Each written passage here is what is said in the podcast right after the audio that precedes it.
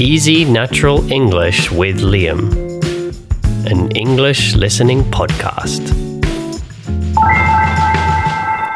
Hello, English learners. Good morning, good afternoon, or perhaps good evening. I hope that you're all doing well. Myself, I am doing pretty well, even though I haven't been sleeping as much as usual because uh, probably um, a lot of you will know if you are a regular listener that I had a child recently. My second child was born uh, just one month ago, so she's still very small and needs feeding very regularly. At least every three hours, she needs to drink some milk.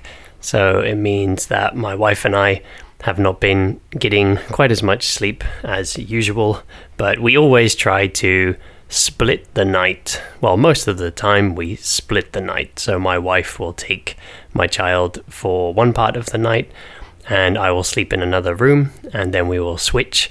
And I will look after my daughter, and my wife will go sleep in the other room. So, at least for half of the night, we get some sleep. Um, I say most of the time because um, my wife is doing a lot more hard work and has been doing a lot more hard work just as she is the woman in the relationship. She gave birth to my daughter and she is the one that needs to produce the milk to feed her. So, because she's just working harder, sometimes I take my daughter for the whole night so my daughter, uh, so my wife can get a bit more sleep. But anyway, today's topic, uh, I won't be talking about sleep or about my daughter or about any of those things. We are going to be having a little look at the culture of tipping and also the history of tipping. And the reason I thought this might be an interesting topic is because it's something we see more in some countries than in other countries. So here in Japan, there is basically no tipping. And as I have a lot of Japanese listeners on this podcast, I know that some of these listeners might be interested in tipping, in like what is tipping, where does it come from, why do people do this? And then for those of you who are listening in countries where you do tip, um, for example, I know I have a lot of listeners in America, and America is a country that tips a lot. And I imagine my listeners in America are probably um, people that aren't originally from America, and they might be also wondering about this tipping culture in America. And if you perhaps just come from a country that has a tipping culture, this might be interesting for you anyway, because the history of it is interesting. Perhaps you didn't know about that. And I'll also be talking a little bit about the pros and cons of tipping, talking about is this a good thing is it a bad thing, and some other um, issues surrounding tipping. So let's get into today's episode.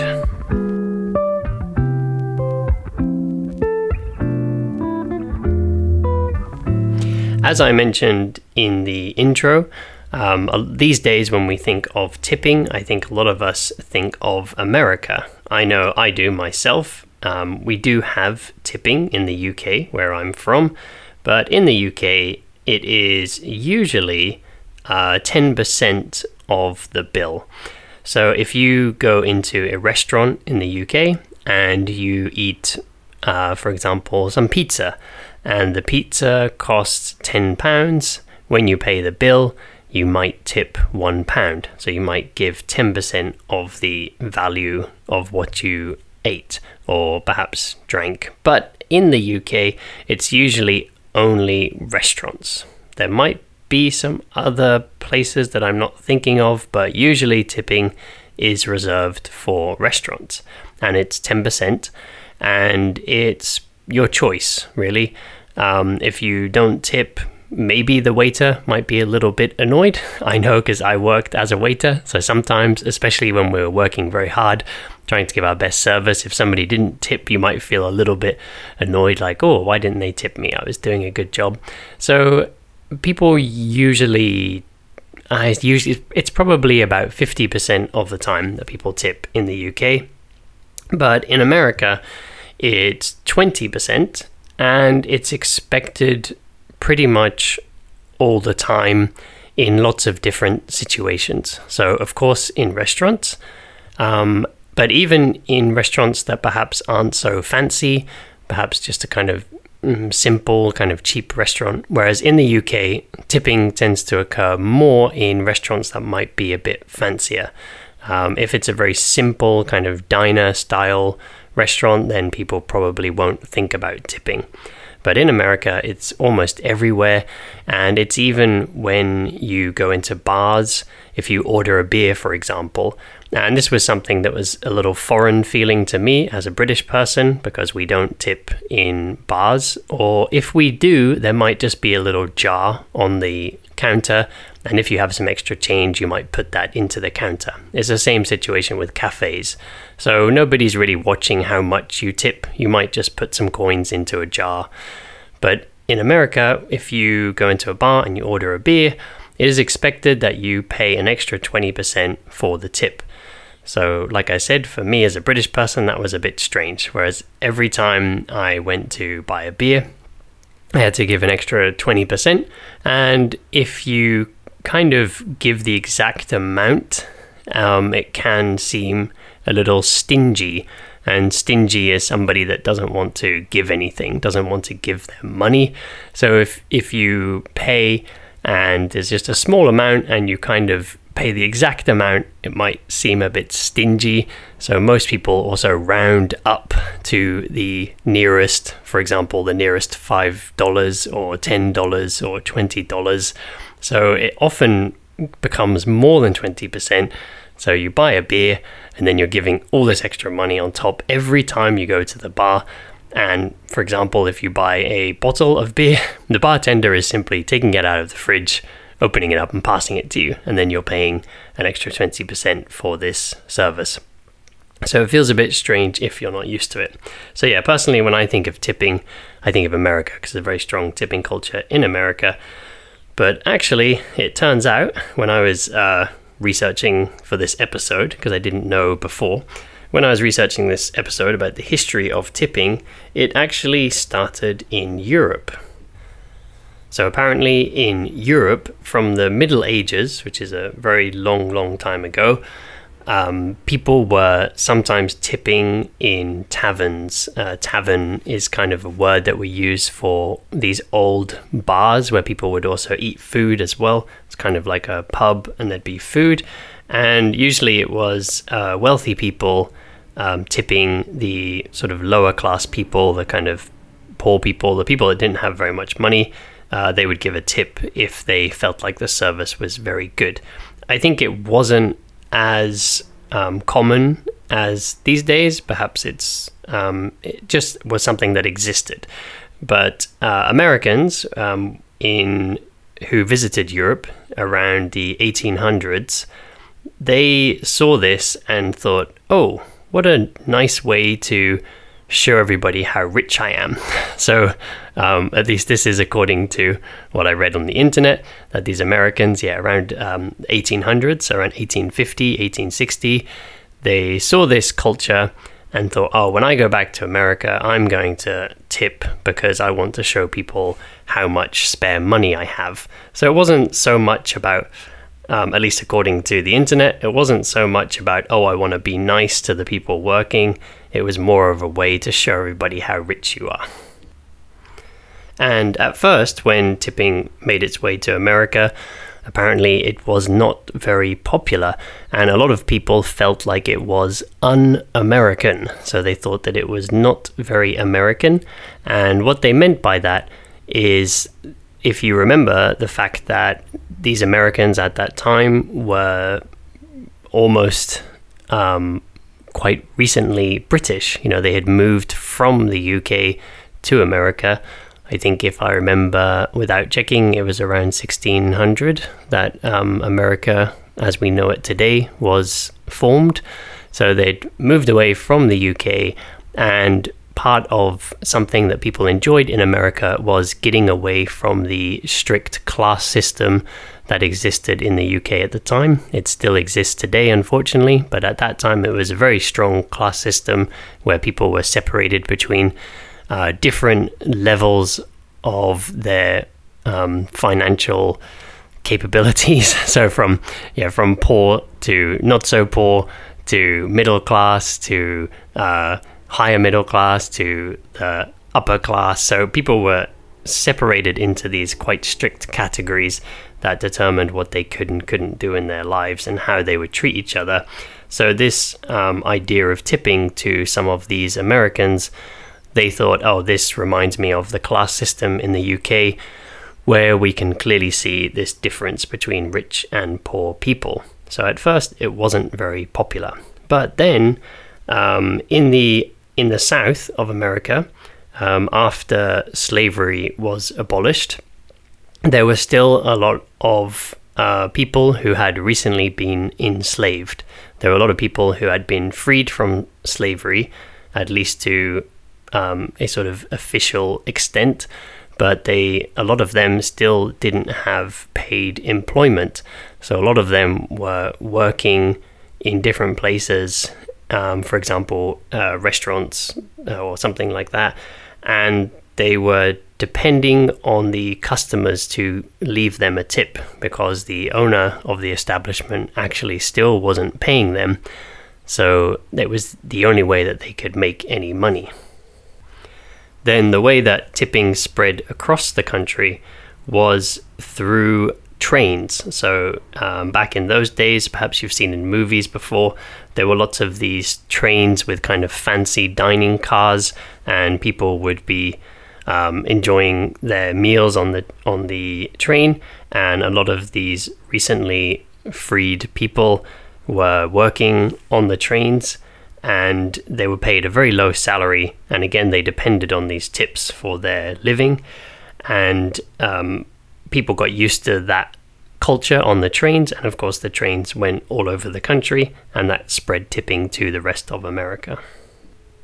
And then in America, through the early 1900s, there was a lot of resistance to tipping because a lot of people don't enjoy paying for things twice. Um, a bit like my experience when I went to America and I felt like, wait, I just paid for this beer or I just paid for this coffee. Why am I paying again?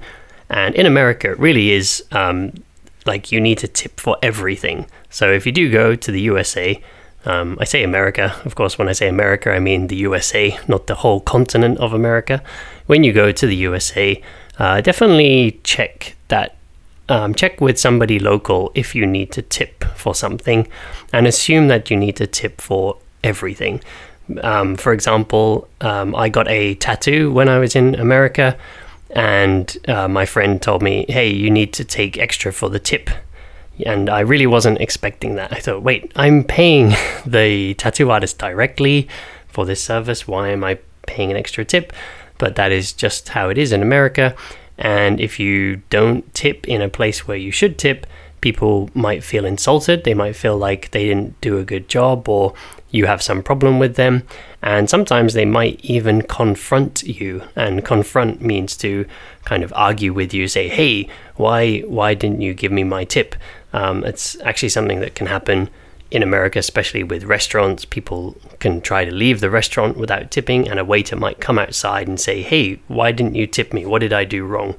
Um, so, yeah, definitely be careful when you're in America that you're tipping in places where you should. So, understandably, in the early 1900s, uh, a lot of people had problems with this tipping that was spreading across the country.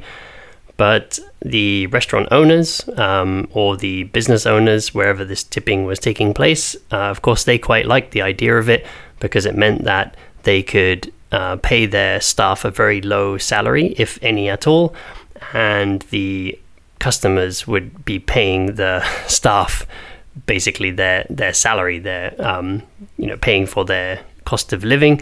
So it meant that the restaurant owners or the business owners could save themselves a lot of money and this influence of these uh, business owners, they were probably quite rich and probably had a lot of influence, uh, managed to um, change things. So in 1938, when a minimum wage was introduced, so when the government said, hey, you need to pay your employees a certain amount of money, that law actually wasn't extended to workers that earned tips. So, although everybody else now needed to be paid a certain amount of money, if you were in a job where you were being tipped, your boss didn't need to pay you the minimum wage. And even as recently as 1966, the government introduced a law where people eh, working in restaurants, their boss didn't need to pay their minimum wage as long as their tips would get them over the amount of the minimum wage. So this was in 1966. Um, even then, when you think, oh, human rights were improving a bit, of course, there were still lots of problems for lots of different types of people. But in terms of workers' rights in 1966, things were getting a bit better. But still, um, if you were working in a restaurant, then the uh, boss didn't need to pay you um, the amount of minimum wage as long as your tips were going over that. So that's um, a little bit about how tipping spread over America. And as I said, it did exist in Europe before, perhaps not to that extent. And I think now in Europe, especially in the UK and also in the other Anglo countries, so in New Zealand and Australia, I think um, these countries have been influenced by America. So although it's not anywhere close to as um, important and at such high levels as America, I think tipping has been sort of reintroduced. So, although America got the idea from Europe, it's kind of then from America gone back to Europe at a slightly higher level. At least this is just um, from what I understand. I might be wrong, but that's what it appears to be. Um, like I said, especially in the UK and in Ireland and Australia and New Zealand, the other English speaking countries, I think that's definitely the case. And these days, there are a lot of movements from people trying to ban tipping, um, even in America. And as I was talking about earlier, in America in the early 1900s, some people tried to ban tipping, but that was mostly just because they didn't like paying for things twice. Um, it wasn't so much about the workers, at least from what I read on the internet. But I think a lot of the movements these days to ban tipping is because people want more fair and equal rights for the workers.